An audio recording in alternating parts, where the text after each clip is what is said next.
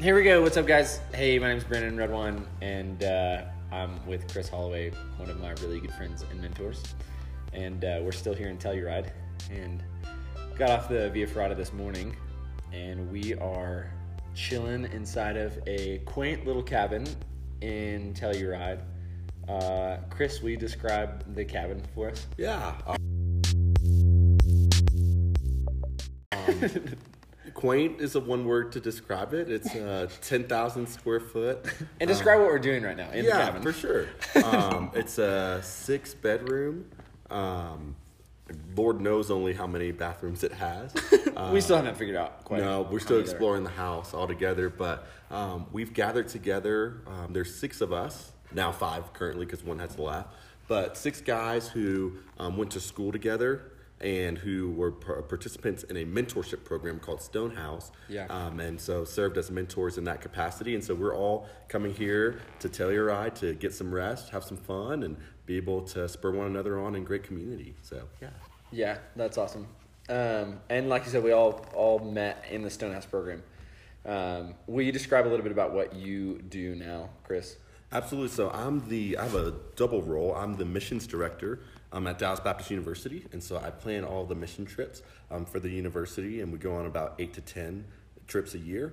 But then also, I am the director of living and learning communities, and so Stonehouse um, is a freshman living learning community for guys that has three goals: to um, love the Lord more, to grow into community, and to learn how to make disciples. And so my role is to be able to mentor the mentor so that they're able to mentor the incoming freshman students. Yeah, and I got a chance to be a part of Stonehouse and loved it. Um, as both a mentee and a mentor, um, Twice as a mentor. twice as a mentor. Yeah, uh, and it was just a joy. It was awesome. Loved the experience. Um, but you, Chris, as the director, didn't get a chance to go through Stonehouse, right? Correct. Um, so, will you describe a little bit of, just about your experience uh, being the director of Stonehouse, what that means to you, why you think even mentorship is important? Yeah, for sure. So one of the joys that I get is to spend a lot of time with college students, particularly college guys.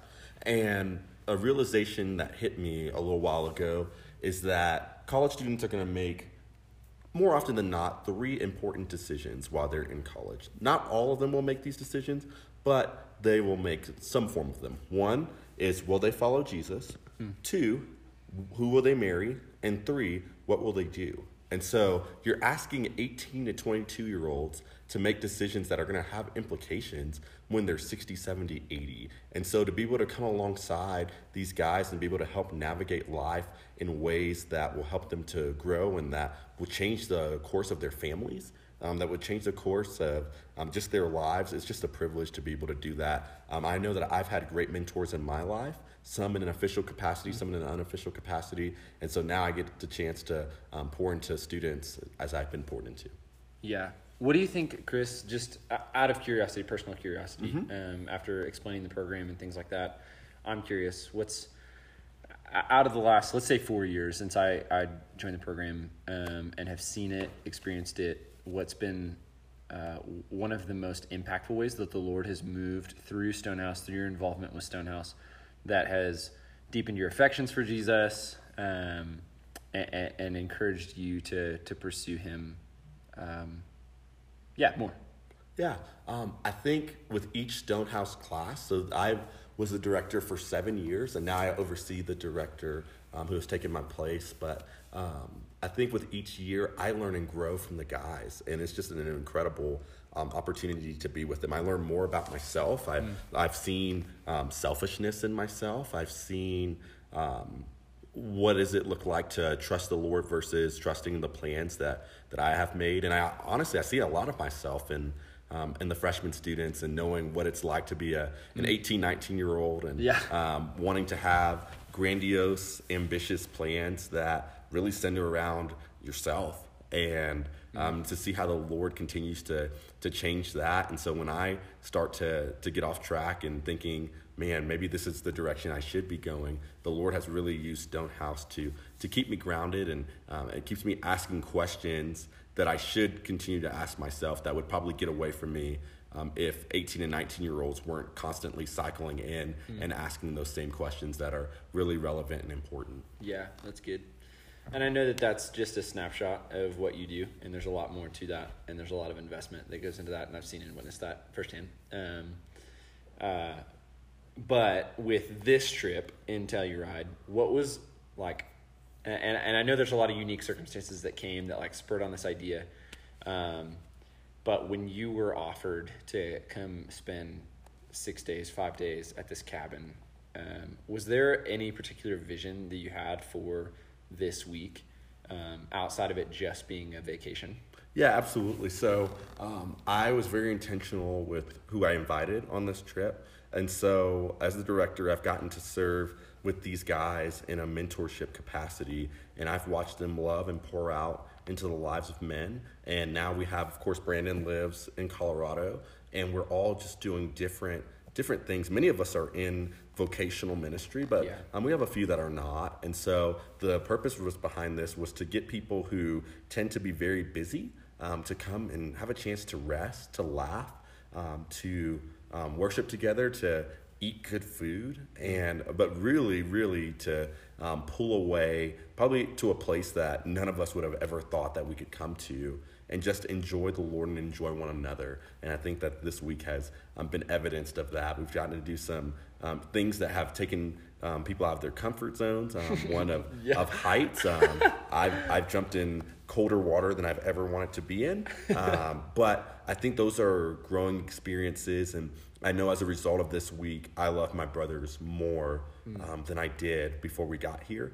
And that says a lot because I already loved my brothers a lot. And, and, and it's really cool for me personally as their mentor um, I was in a leadership capacity mm. over them, and now this trip, um, I am an equal with them. I am I'm their brother who gets to just walk and enjoy life, and um, and it's it's a, it's a great change, and I love it.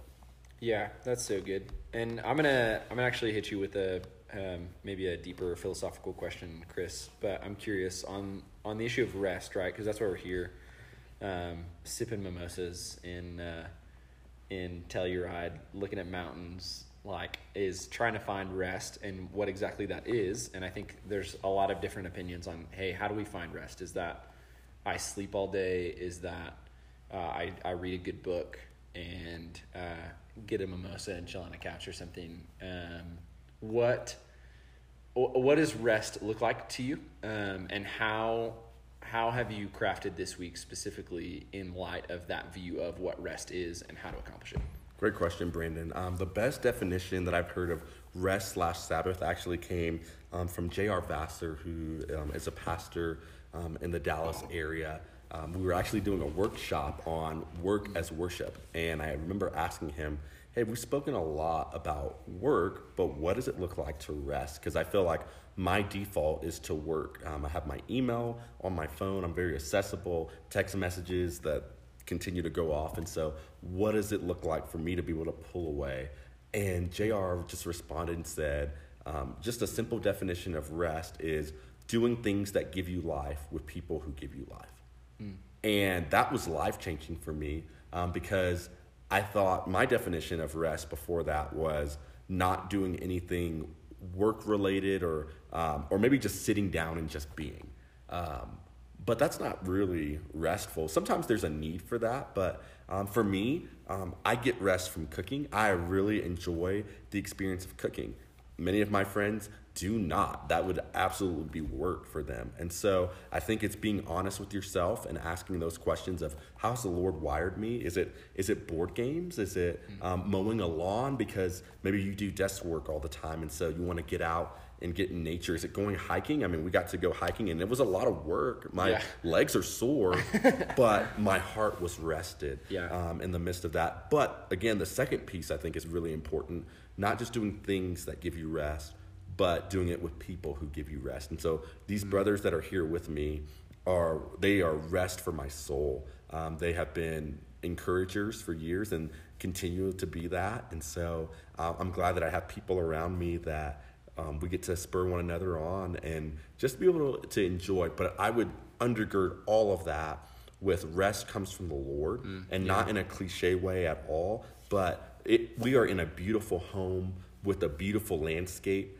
and I think we would do a disservice to ourselves if we were more thankful for the location that we are than the God who's provided the location and who Yeah, has given us the blessings. And so I think true rest is the acknowledgement that every good and perfect gift comes from above, which is in James 1:17.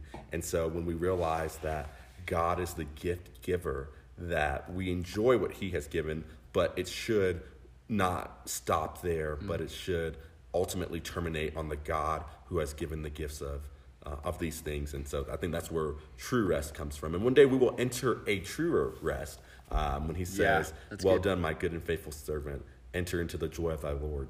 That's the rest that we're longing for. But until that day, we look at every opportunity that we have and every gift that we've been given under the lens of a loving Father who has given to us. Mm, man, that's so good, Chris.